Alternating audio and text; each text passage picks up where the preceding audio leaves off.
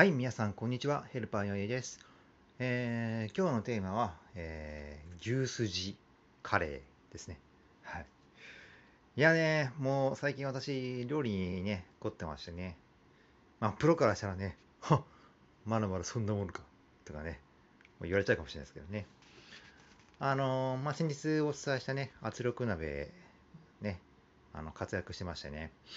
あのまあ、そういう煮込む煮込む系も大いに力を発揮するんですね。そういった牛すじとか、豚の角煮とか、あの、イワシのの煮付けの骨を丸ごと食べれるとか、まあ、そまだそれは作ってないですけど、で昨日作ったのがね、その牛すじカレー、牛すじをね、あの、煮込んだんですけど、通常だったらね、2時間とか3時間とか、まあ、煮込む人はもっと煮込むんですけど、この圧力鍋使ったらね、まあ、トータル40分ぐらいですかね。で終わってね、もうトロットロットロットロしてもうめちゃくちゃうまいんですよ。